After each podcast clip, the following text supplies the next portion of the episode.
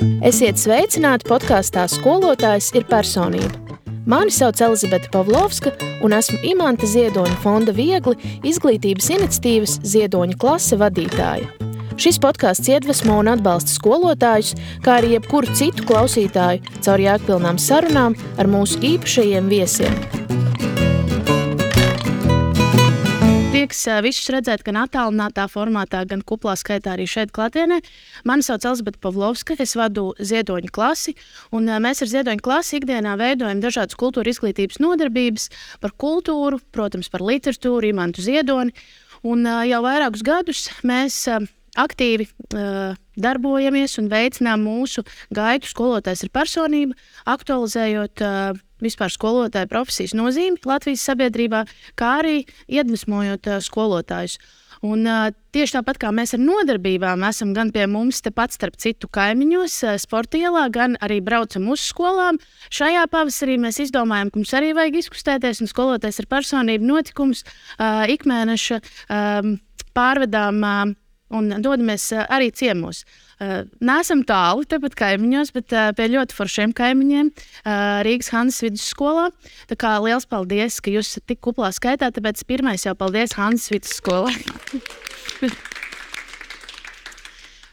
Ik mēnesi šajos, šajās sarunu pēcpusdienās vai sarunu vakaros mēs satiekamies ar kādu iedvesmojošu personību. Reizēm parunājam vienkārši par dzīvi, skolu un kā tad vispār būt šajā pasaulē, bet reizēm mēs arī runājam par tādām lielākām tēmām, tādā lekciju formātā. Un tieši tāda pati būs arī šodien. Un, man šī tēma ir ļoti tuva, un man šķiet, ka skolotājiem arī es reizēm saviem kolēģiem, draugiem saka, mans otrais vārds ir analīze, tāpēc man patīk visu pārdomāt, izdomāt, kā tas varētu būt un tā, un visas tās iespējamās domāšanas kļūdas. Un beig beigās patiesībā tas, kā mēs bijām iedomājušies, Noteikti pilnīgi nebija tā.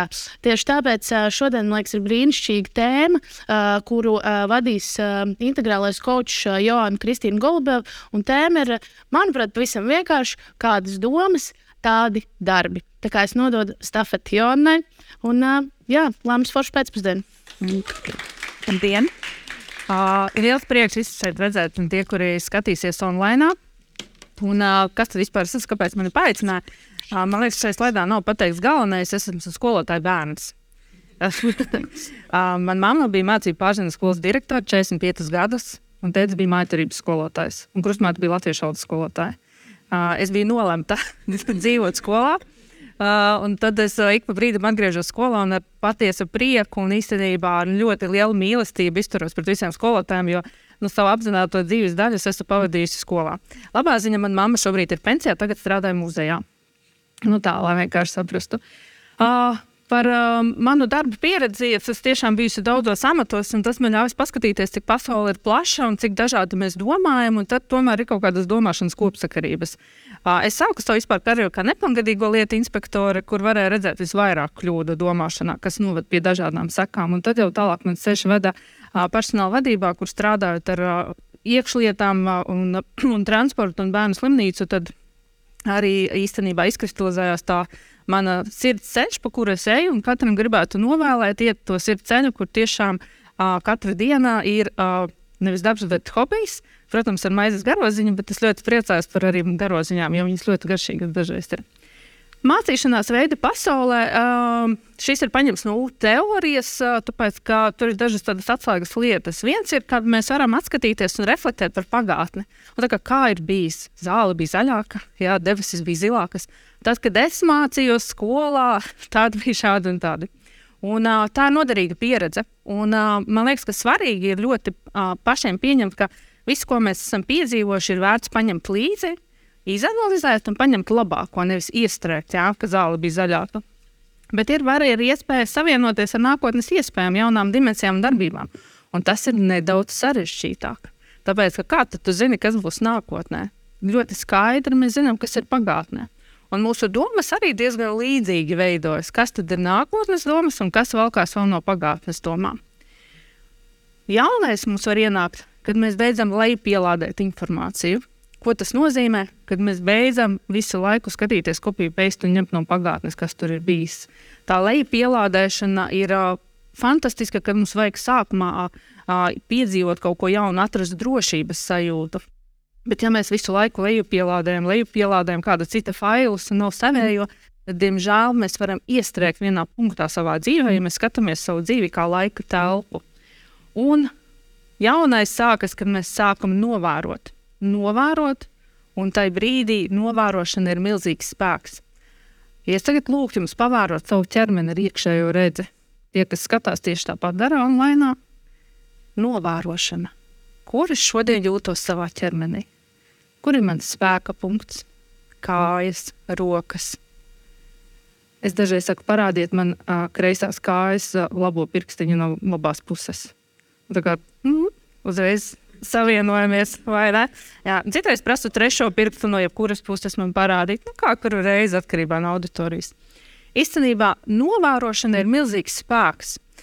Uh, es strādāju coachingā ar klientiem, pirmais viņa mājas darbs ir novērot sevi Tikai novērot.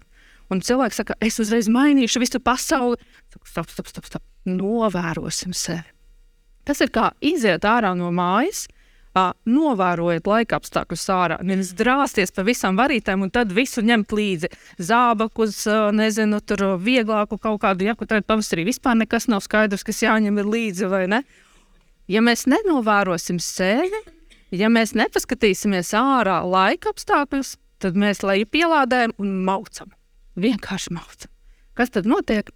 Tad ir tas, es esmu pārgurusi, man nav laika. Tas ir tāpēc, ka nav novērojama par sevi, par savu laiku. Un pārmaiņas sākas, kad mēs novērojam, višķi attālinamies, un tad ir, ah, šis ar mani notiek. Bet vajag drosmi apstāties. Jo šķiet, ja es apstāšos, es noteikti palaidīšu garām. Aizies pēdējais tramvajs, pēdējais vilciens, nokavēšu stundu, vēl kaut kas. Bet tieši novērojumā ir pauzes moments. Paskatīties par sevi. Un tas pats notiek ar domām. Mums domas ir tūkstošiem dienā rodas. Kurš gan var saskaitīt visas mūsu domas? Man liekas, neviens nevar saskaitīt. Un, lai mēs izķertu tās domas, mums dažreiz jāapstājas. Šodien aicinu nedaudz apstāties.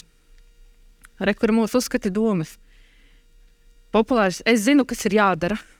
Man ir taisnība. Vai, piemēram, es esmu vislabākais darbinieks. Tāds foršs uzskats. Kāds tā domā?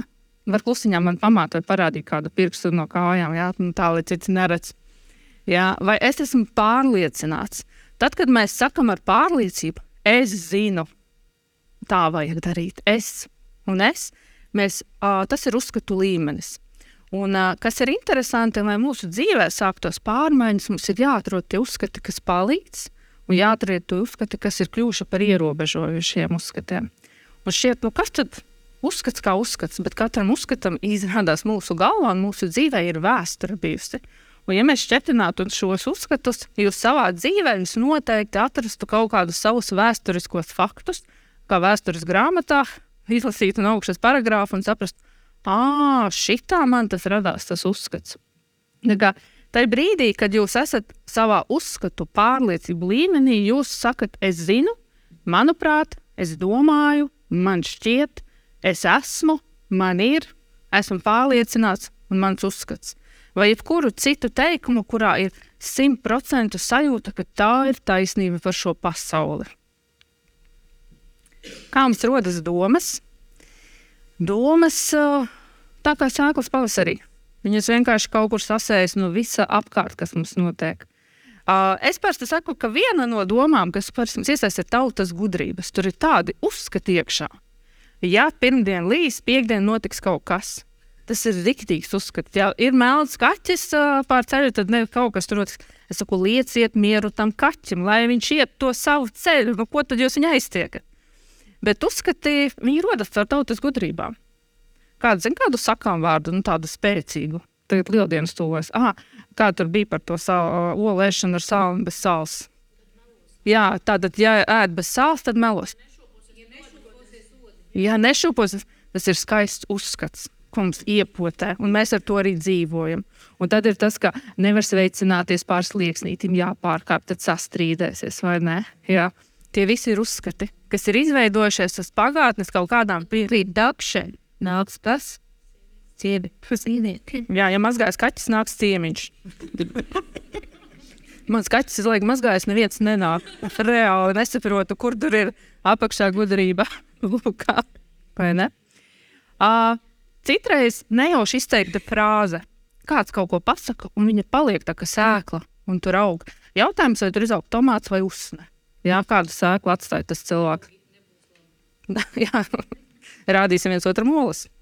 Uh, pagājušā gada citāts, jā, neaizpagājušā gada. Uh, atgriezeniskā saite. Atgriezeniskā saite ir tas, kad mēs gribam izdarīt kaut ko labu otram cilvēkam. Nu, visbiežāk mēs gribam izdarīt labu. Un tad mēs viņam pasakām, nu, kā tu šitā varēji izdarīt, vai tad labāk nevarēji? Vai ne?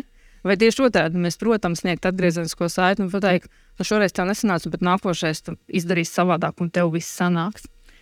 Ir, protams, ļoti mērķēti teikumi, afirmācijas, vai rīta kaut kādas mantras, vai katru dienu, ko mēs sakām paši sev, vai skolā, piemēram, sakām, nu, ziniet, tāda stāstu buķeta.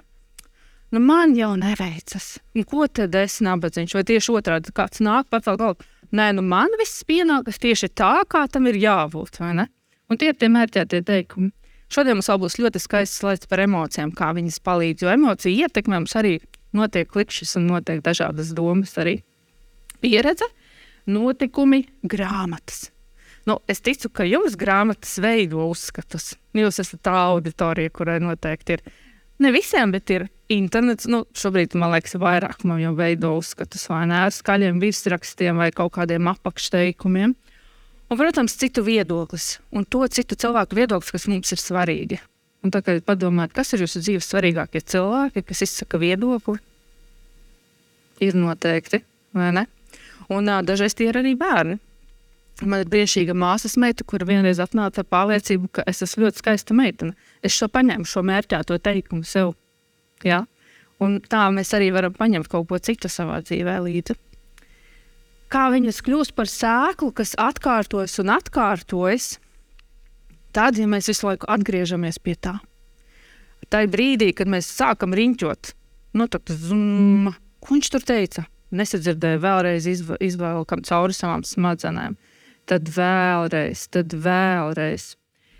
Un, ja tas aizskar mūsu vērtības un uzskatus, kaut kādus citus uzskatus, īstenībā visi uzskati ir saistīti ar vērtībām. Piemēram, ja es uzskatu, ka es esmu profesionāls, tas iespējams saistīts ar manām vērtībām, par personīgo pilnveidošanos, par statusu, par drošību. Vai, piemēram, es uzskatu, ka skolotāja darbs ir vērtība, vai skolotāja darbs ir skaists, vai skolotāja darbs ir smags. Nu, kas, kādu grib pielikt īpašības vārdu, tādu pieliek. Un tad tas var būt saistīts piemēram ar vērtību vara vai status. Jo skolotājs ir arī vara un status. Vai, piemēram, uzskats par profesiju var būt saistīts ar pasaules pilnveidošanu, pasaules glābšanu. Un viņi vienmēr ir saistīti. Un, ja kāds pēkšņi saka, nē, nu, ko tie skolotāji iedomājas, atkal prasa lielas algas, viņi aizskar mūsu vērtības, identitātes līmenī, ja tā mums ir vērtība. Lūk, un tajā brīdī mēs sākam protestēt, Mēs sākam vai nu iekšēji bur, bur, bur, bur, vārīties, un viss ir slikti, viss ir slikti. Vai tieši otrādi?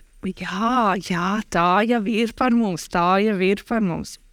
Lūk, uh, un mūsu smadzenēm ir tāda īpatnība, ka viņas visu laiku meklē apstiprinājumu tam, kas mums kaut kur ir norizonējis. Es esmu kaut ko tādu pamanījuši. Sevišķi, ja tā doma līdz galam nav pateikta vai kaut kas, tad hmm, meklēju apstiprinājumu. Šis ir stāsts nedomā par ziloni, un visi sāk domāt par ziloni. Vai meklējam dzīvē sirsniņas apkārt, kur mēs varam ieraudzīt dabā, uz kurieni ir mūsu fokus, tur aiziet mūsu enerģija, un tad, kad aiziet mūsu enerģija, kas notiek, mēs sākam darīt, lai tas viss piepildītos. Lūkā. Un uh, pēdējais punkts, tad, kad mēs mēģinām visu noraidīt. Tas ir tik fantastisks uh, variants, kā dabūt pie sevis domu, ja mēs noraidām vēl tādu emocionalitāti. Ir tā gadījies. Man ir dzīves tāds, tas ir viens filmas piemērs. Es, kad strādāju bērnu slimnīcā, mana vadītāja nosūtīja man uz coachinga kursiem. Trīs dienas. Es atnācu atpakaļ. Ak, Dievs, es nekad vispār to nenodarbošos. Kāds sūds tas ir? Tad ausis stāv šeit.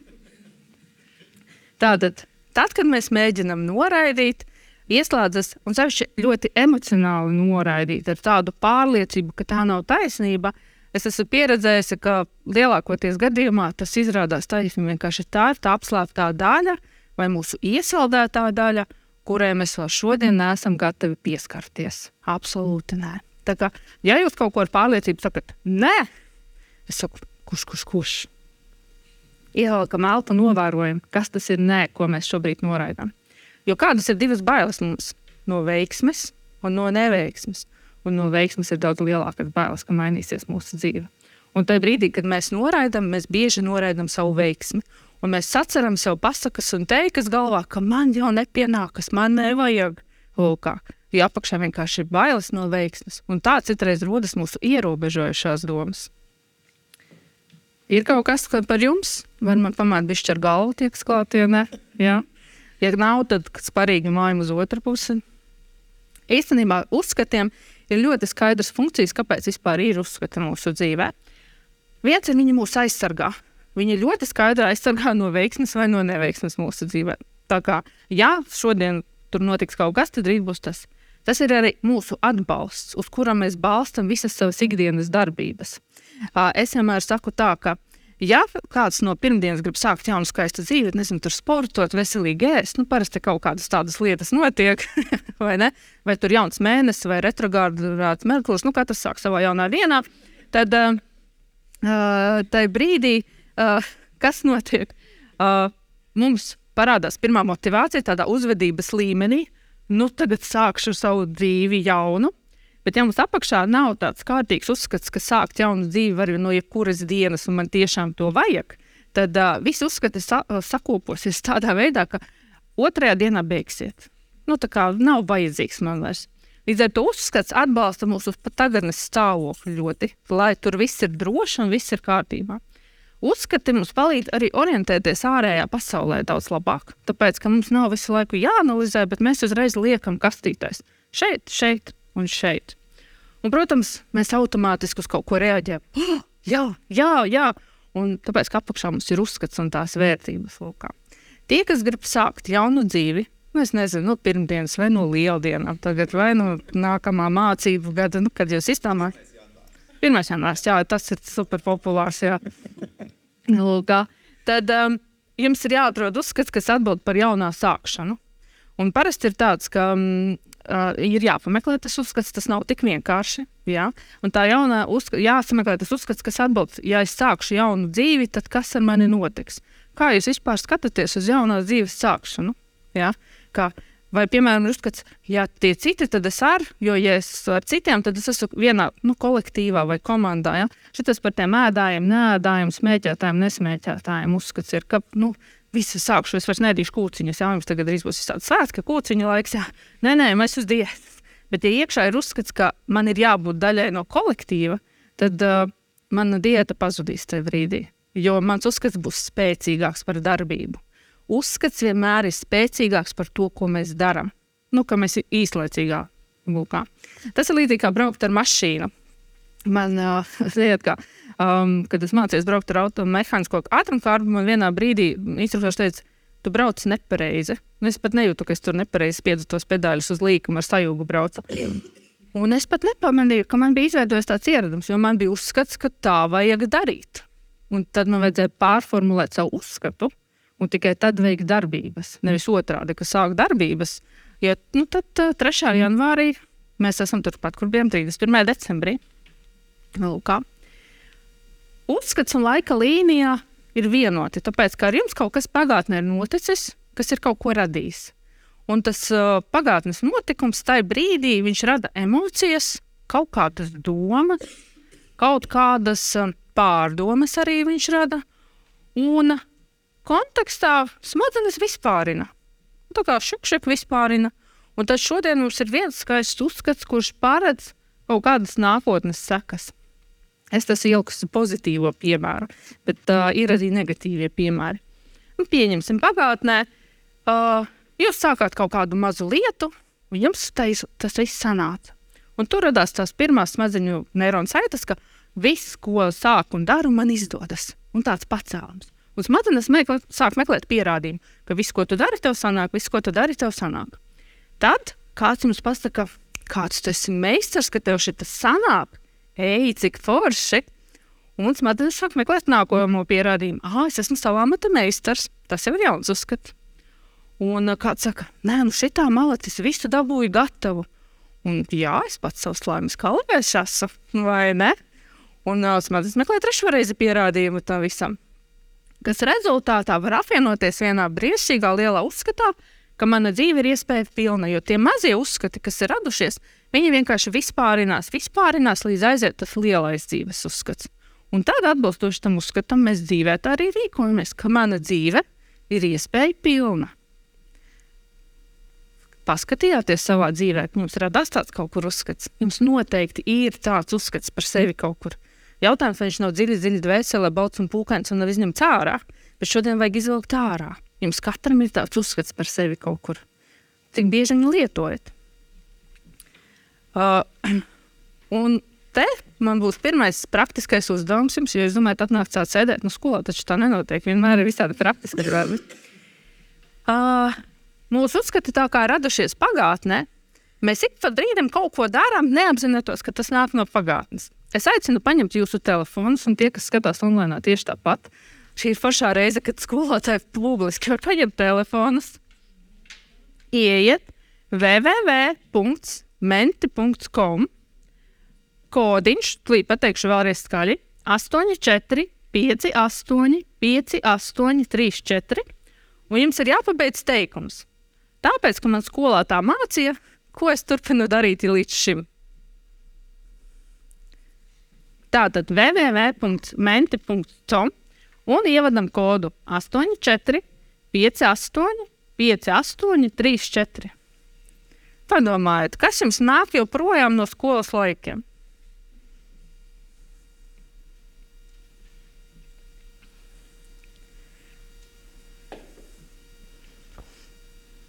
Var, varbūt tā, pavisam tāds sīkums. Viņš atradis kādu savu skolotāju no skolas laikiem un turpināt joprojām tā darīt. Varbūt tas ir kāds liels notikums.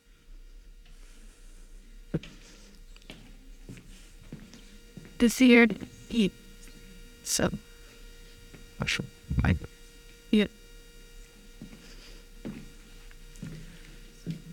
Jā, skatīties uz netēju kā dienas grāmatā. Baidos dziedāt, turpinu cienīt vecākus cilvēkus, pieklājīgi izturos pret veciem cilvēkiem. Mhm. Jā, tas ir tieši pirmā. Yes! Tas ir jāgaida, cik jāpīč, ne? Aha. Jā. Tā Ziedonis, labs autors, joprojām patīk iet skolā. Yes, to var turpināt jūs darīt no skolas laika. Turpiniet iet skolā. Kārtīgi sagatavoju stundas, vienmēr turu savu vārdu. Reizēm ievēroju noteiktu kārtību, ja zinu, kā iet pa kāpnēm. Sveicināt visus! Tas ir.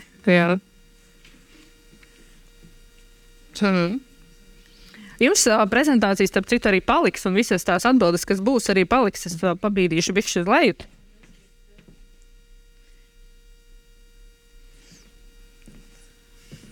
Neko neizmetu mežā, visu daru glīti un rūpīgi. Jā. Es... Man ieteica nestudēt fiziku, nerunāšu pretī. Forši. Mm vēl dažas atbildes, un uh, tad mēs iesim tālāk, laiks vienkārši nežēlīgi skrien uz priekšu. Bet šis ir viss par to, ka jūs paskatāties pagātnē, kas nāk līdzi. Un ik pa laikam vajag to novērojumu. Kas tad no nāk no tās skolas un kāds skolotājs es esmu kļuvis un uh, kā mana sākotnējā skola man ir ietekmējusi. Heipa. Uzskatu iedalījums līdz ar to ir tāpēc, ka arī ļoti labi var atpazīt. Tas nozīmē, ka ja būs tā, tad es. Šis ir viens no populārākajiem, kurš uzskats sastāv no divām daļām. Tā. Un uh, daudzos uzskatos, tie, kuri sastāv no divām daļām un ir ļoti tādi spēcīgi, īstenībā ir tā, ka ir daudz kas aizliegts vai izslēgts. Un tad uh, arī bērni, kad atnāk uz skolu, īstenībā jūs dzirdat jau viņu uzskatus, ka man teica šādi, vai ir kāds noliegums, vai kāds rāmītis. Vai arī jūs paši tagad, paskatoties atpakaļ, ko jums skola ir iedavusi, varbūt ik pa brīdim nesat kādu kastīti vēl līdzi no savas skolas laikiem. Un uzskati, es viņus dalu divās daļās. Man ir veselie un slimie, bet ir kaut kāds arī normāls nosaukums.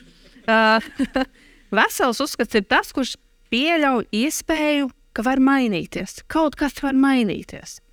Slimais uzskats ir tas, ka ir jābūt šodien tikai tā, un ne savādāk. Un tā ir vienīgā patiesība, kas man ir. Ko tas nozīmē, kad mums ir slimais uzskats?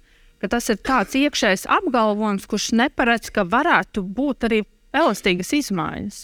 Un, ja mums ir kaut kas tāds iekšā attiecībā pret sevi, mēs to translējam attiecībā pret pasauli. Un tad mēs sakām, visiem ir jābūt nezinu, tur, ar dzeltenu puķi pie krūts pirmdienas rītā, jo es tā teicu, un manas dzīves uztvere ir tāda.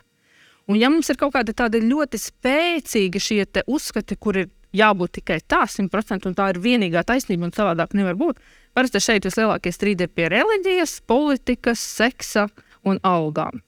Nu, tā kā četrām lietām īstenībā. Šeit var parādīties viss, viss, viss kas aiziet visvairāk. Un, ja rīt ir jābūt saulainai dienai, tas ir ļoti, ļoti ierobežojošs uzskats. Tas nozīmē, ka mēs no pasaules prasām to, ko pasaule mums vispār nevar iedot. Un mēs nemaz iesaist, neiesaistamies. Mēs prasām laimes lāci, lai rīt ir saulaina diena. Nu, kā, ja nav laimes lācis, dzīve ir beigusies. Bet, ja mums ir veseli uzskati, tad es vēlos, lai rīt ir saulaina diena. Un, ja tā nenotiks, es izdomāšu, ko darīt un kā padarīt šo dienu saulainu. Un tas ir tas uzskata maiņa, kura mums palīdz īstenībā dzīvē daudz foršāk un labāk rīkoties. Un, ja kaut kas mainās, tad mums nav tāds, man vajag. Tad ir, man vajadzētu, bet varbūt mēs varam šitā visādi izlīst cauri, vai ne? Ja man vajadzēs vēl vienu, tāpēc ka es nevarēšu šodien neielikt tarakānus, jo es viņus solīju. Kāds tarakāns ir iemitinājies galvā cilvēkam, kurš bieži runā negatīvi par sevi?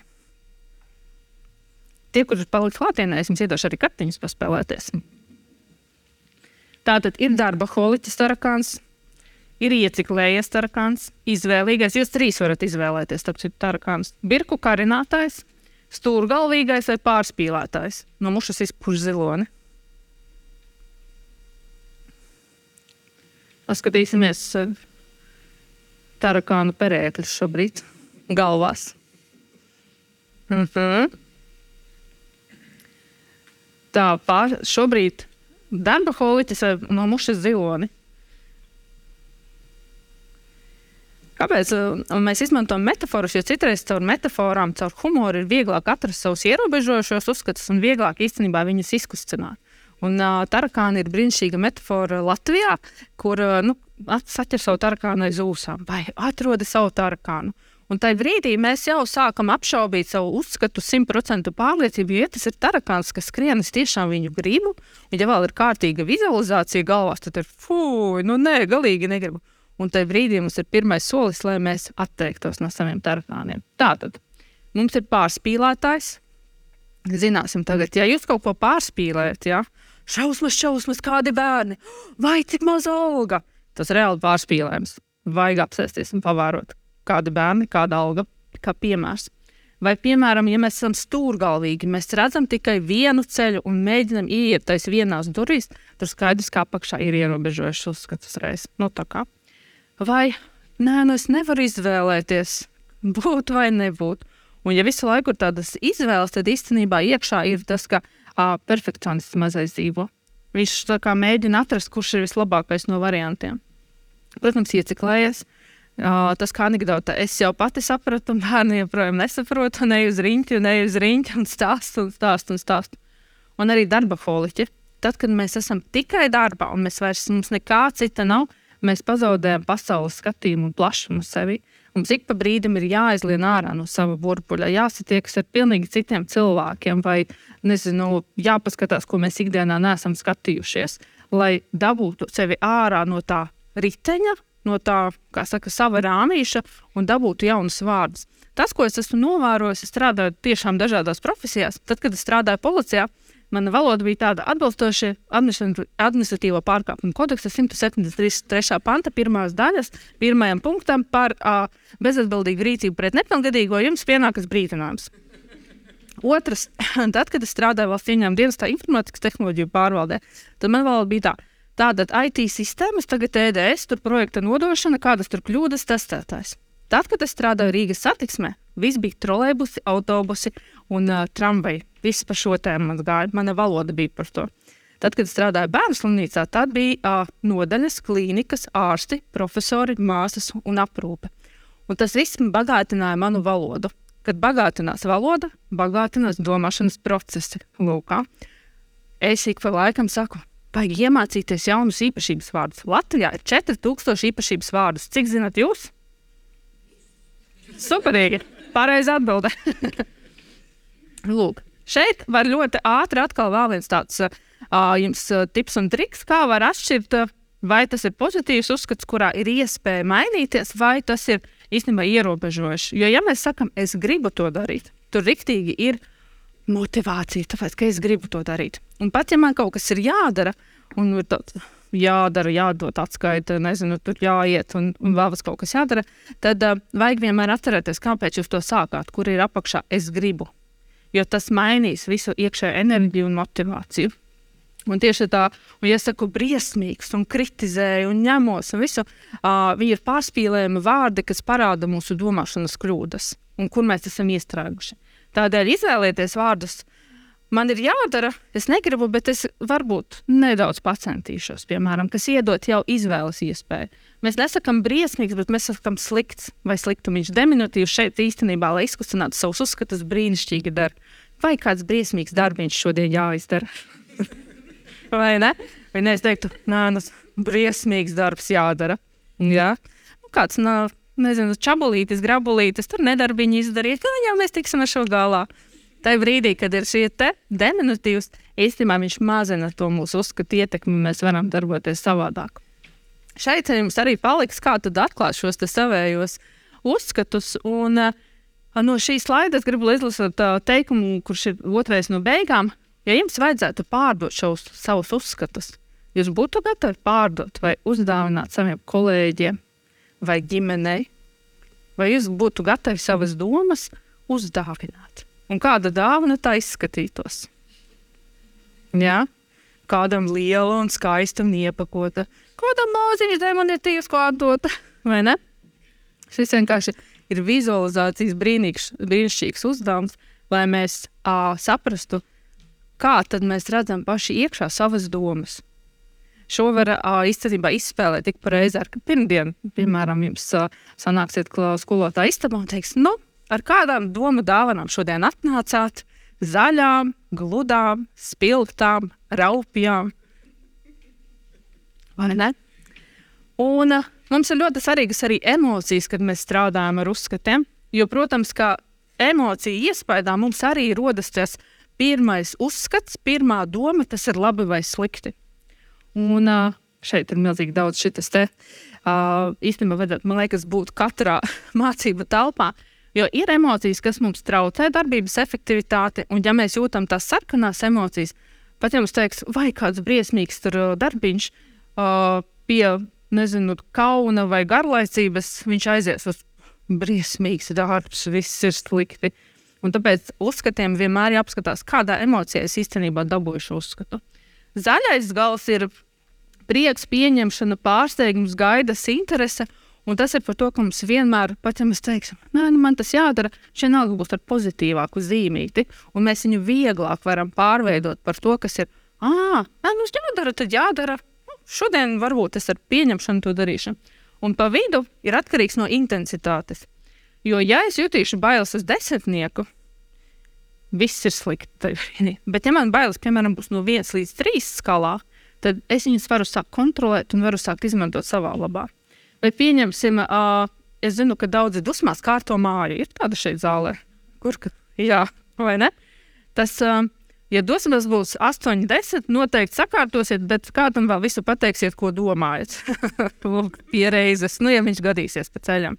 Un tajā brīdī, īstenībā pasakot, mēs iedodam mērķētus, emocionālus teikumus, kas otram var palikt kā uzskati.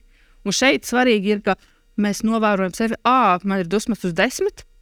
Varbūt jāsakārto tikai māja, bet jāizlīmē par plāksteri mute sākumā, lai neiedot otram kaut kādu uzskatu, vai, piemēram, darba vietā. Uh, šī te, uh, lai nomierinātu emocijas, atkal um, dažreiz mums vajag nosaukt viņas ļoti precīzi. Un uh, tam ir atkal savs piemērs, ka es sākumā domāju, ka man ir divas emocijas, dusmas vai prieks.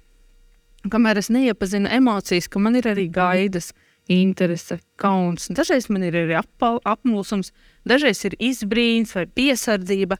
Uh, ja es dzīvoju tikai divās emocijās, tad man rodas divi veidi uzskati. Vai nu dusmīgi uzskati, vai nu priecīgi uzskati. Un viņi man iedod divas neironu saites, sliedas manā smadzenēs, kur nekas cits vairs nevar attīstīties.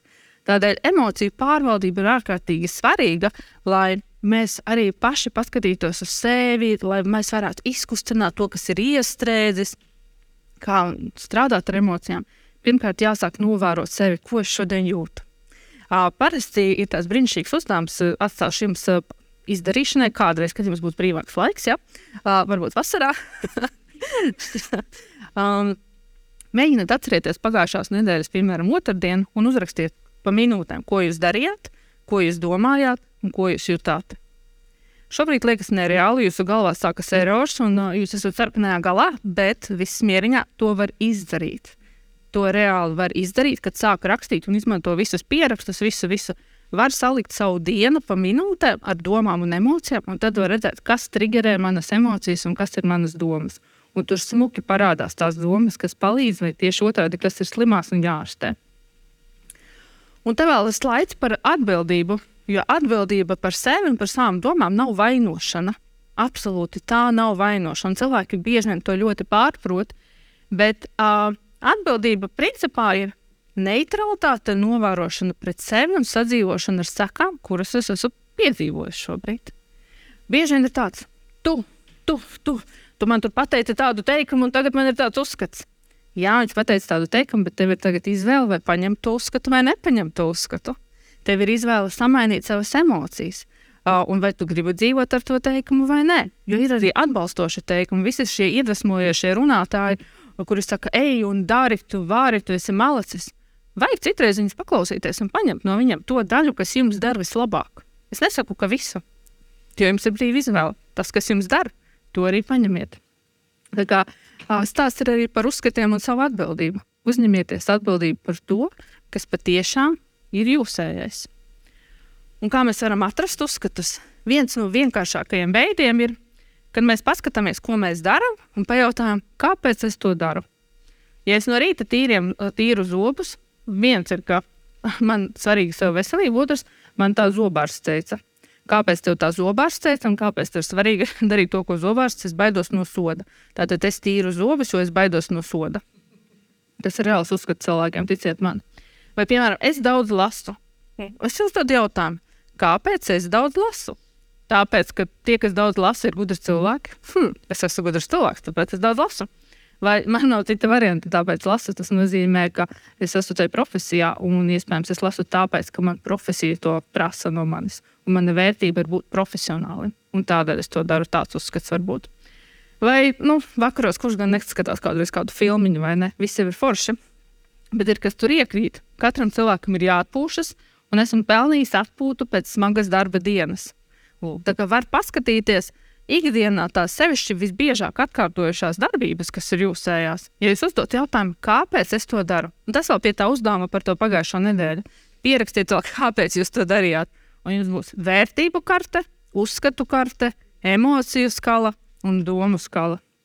Un tad, ticiet man, es negribu teikt, Pandoras lāde tiks atvērta, bet, bet tur būs ļoti daudz informācijas par jūsu pašu domu gaitu. Un, uh, dažreiz tas ir ļoti svētīgi lai dabūtu sev jaunu restartu, lai kaut ko paskatītos jaunu, lai īstenībā saprastu, cik jūs esat lieliski, cik daudz resursu jau ir jūsos iekšā. Jo mēs ļoti bieži meklējam no ārpuses, lai mums kāds iedod. Bet šeit es varētu ielikt teikumu, ka visi resursi ir manī. Kāpēc es tā domāju? Tāpēc, ka man ir tāda uzskata un tāda pieredze. Kas baidās no uzbrukuma saviem uzskatiem, tas pats par tiem šaubās. Ir cilvēki, kuriem saka, man neko nevajag. Ja? Ir tāds cilvēks, kas saka, vai es visu pats jau zinu. Vispār nestāstiet man te neko. Tas nozīmē, ka iekšā ir mazs bailīts, diminutīvā, kurš saka, labāk nemien tur iekšā. Tu nezini, kas tur būs, laime vai nelaime. Labāk zināma nelaime nekā nezināma laime. Vēl viens uzskats, vai ne? Un tas ir par to, ka mums dažreiz ir jāapšauba pašiem sevi, lai atkal nokļūtu pie sevis. Es nesaku, ka tas ir viegli tas īstenībā dažreiz ir ļoti bailīgi. Arī man, kad es strādāju ar savu, piemēram, koču vai terapeitu. Uh, citreiz tas ir ļoti interesanti, vesels piedzīvojums, kad es oh, šitā par sevi domāju. Ja? Es vakar arī strādāju ar klienti, Un um, mēs runājam par pārdošanas procesu, un pēkšņi vienā brīdī saka, o, trulā pārdošana. Es viņai saku, tu dzirdēji, kā tu tikko pati par sevi teici. Viņa saka, ko tad es teicu? Es saku, teicu, trulā pārdošana. Viņa saka, es tā neteicu. Es saku, teici gan. Nē, nu kā var šitā runāt? Es saku, bet tu taču tā runā, ne jau es tā runāju. Un tas ir par to, ka vienkārši citreiz no malas uh, var iedot jums atpakaļ novērojuma formātā, kā jūs runājat un kā jūs domājat. Pirmais ir protests, jo saku, tas mazais tur iekšā sargāja, jo šis uzskats ir labāk tur nelīst iekšā. Bet tad, kad jūs ļaujaties drošā vidē, var forši izvilkt ārā un tad pamainīt, ja gadījumā tas traucē. Bet, ja tas palīdz uzskats, piemēram, ka es esmu veiksmīgs, es esmu profesionāls, es esmu labs darbinieks, es esmu foršs cilvēks, tad vajag to paspildināt. Nevajag viņu slēpt kā sveci zem pūra. Vajag vilkt ārā un teikt, es esmu. Un rīktīgi forši es esmu. Lai mainītu tādu, mums jāšaubās vismaz par vienu lietu. Ir. Par autoru, kurš jums iedod uzskatu. Pašu viņu rad, paši radījāt savu uzskatu, vai kāds jums iedeva no malas. Tātad apšaubām autora šo interpretāciju. Avots, no kura pagātnes pieredze notikuma tas ir nācis. Jā, tas ir. Ko jūs darat joprojām tā, kā jūs darījāt skolā? Tātad višķi apšaubīt to avotu, kas ir bijis. Un fakti, kas ir objektīvi un subjektīvie fakti. Un uh, fakti ir uh, nevis es domāju, ka tā ir, bet kilogrami, centimetri, gadi, video, foto, liecības, balvas. Nevis es domāju, ka varētu tā būt. Nē, fakti ir ļoti konkrētas lietas, kas ir notikušas pagātnē un atnākušas līdz šodienai, kā informācija. Nevis kā, nu, š... Vakar iespējams, ka bija ļoti labs laiks. Nē, vakar bija konkrēts grādi ārā un uh, konkrēts vēja lielums. Un, protams, atteikšanās, uh, ka mums ir gatavība atteikties no tā, kas mums traucē. Jau, un šī gatavība, viņa arī tāda, ziniet, ir citreiz emocionāli mānīga. 1. janvāris sākšu jaunu dzīvi. Un tā gatavība 1. janvārī ir diezgan laba emocionāla, jo viņā ir īstenībā tā sarkanā galā, kur ir ekstāze. Un ekstāze nav veselīga emocija, jo viņa rada šoku mūsu ķermenim. Un tā ekstāzē mēs visi sakām, jā, jā, mēs tur ejam. Bet, uh, bet savukārt, vajag dabūt, nu, kā, es ieteiktu sākt jaunu dzīvi ar kādu 7. janvāri, kad ekstāze ir beigusies, visi retrogrādi ir pagājuši, nedēļa arī jau ir pagājusi. Un tad tādā skaidrā apziņā par faktiem sākam jaunu dzīvi. Lūk. Un uh, ir viens zelta likums spriest par cilvēkiem nevis pēc tā, kāda ir viņu uzskata, bet pēc tā, par kādu šī uzskata padara pašu cilvēku. Jo īstenībā uzskati paši par sevi, ja mēs viņus lasām, viņi nav ne labi, ne slikti. Viss ir atkarīgs no konteksta, kā cilvēks iz, izmanto ikdienā šo uzskatu.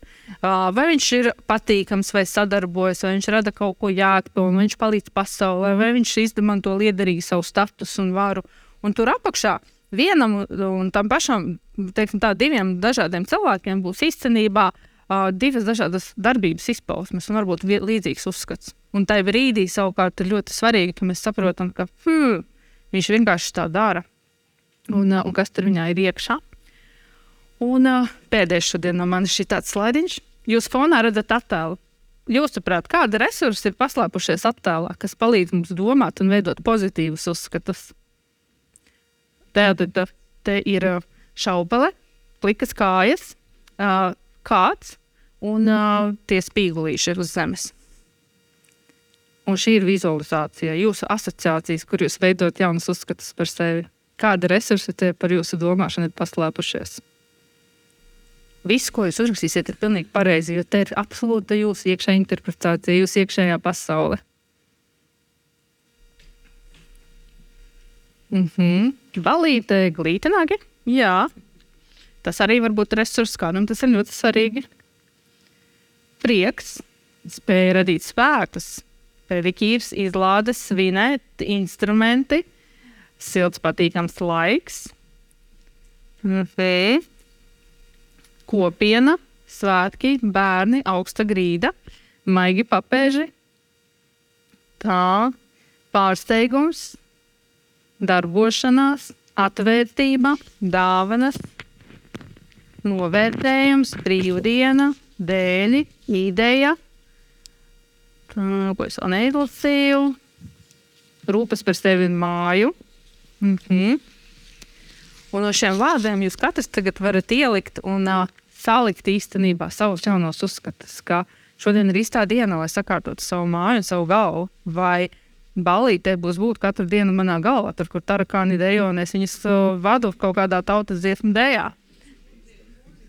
Jā, uzliekam mūziku tarakāniem, lai viņi ir aizņemti un netraucē ikdienā, vai ne? Uh, atvērtība, piemēram, es esmu atvērts šīs pasaules iespējām. Un, uh, lai šī jums ir iedvesma, tādēļ, ka katram no jums ir brīnišķīgi uzskati par sevi, vajag tikai viņus šogad pavasarī kārtīgi izvilkt ārā, aprašanāt, un lai pasaule viņus redz. Šodien uh, mums nesanāca laiks, bet uh, šis ir ļoti labs uzdevums, ja jūs gribat uh, ieraudzīt, kas ir jūsu spēka avoti un spēka resursi. Pieņemsim, es esmu laimīga tad, kad, un ja jūs to pabeidzat, jūs vienmēr zināsiet, ko vajag darīt, kā jūs domājat par savu laimi un uz kuru pusi jūs vairāk skatāties. Nu, jums arī kādā brīvā brīdī viens mājas darbiņš. Pārticība, nabadzība atkarība, uh, atkarīga no uzskata, ko paši par, par sevi esam radījuši. Kā radiet par sevi tos uzskatus, kas uh, liek jums justies labi, kas liek izcelties, kas liek iztaisnot muguru.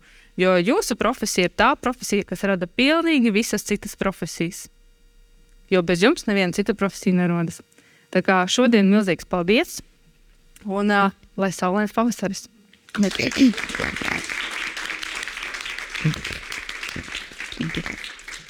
Neticam, ka ir gandrīz jau ir praktiski 50 minūtes pagājušas. Man liekas, es tur savos folderos tik daudz ko pierakstīju. Ar savu, savu otro vārdu analīzi būs jāstrādā. Teiksim, tā. Uh, bet jā, uh, liels paldies uh, Jonai, paldies visiem, kas uh, skatījās uh, attālināti un, protams, visiem šeit klātienē. Uh, mēs sakām uh, uz redzēšanos un uz tikšanos uh, visiem attālinātiem skatītājiem, bet klātienes uh, dalībniekus vēl aicināšu kādu 15 minūti uzkavēties kādai, kādam praktiskam procesam. Kā tā, uz redzēšanos un turpinām. Paldies, ka bijāt kopā ar mums! Aicinām sekot līdzi ziedoņa klases aktivitātēm sociālajos tīklos un noklausīties arī citus kartupeļu lauku radio podkastus.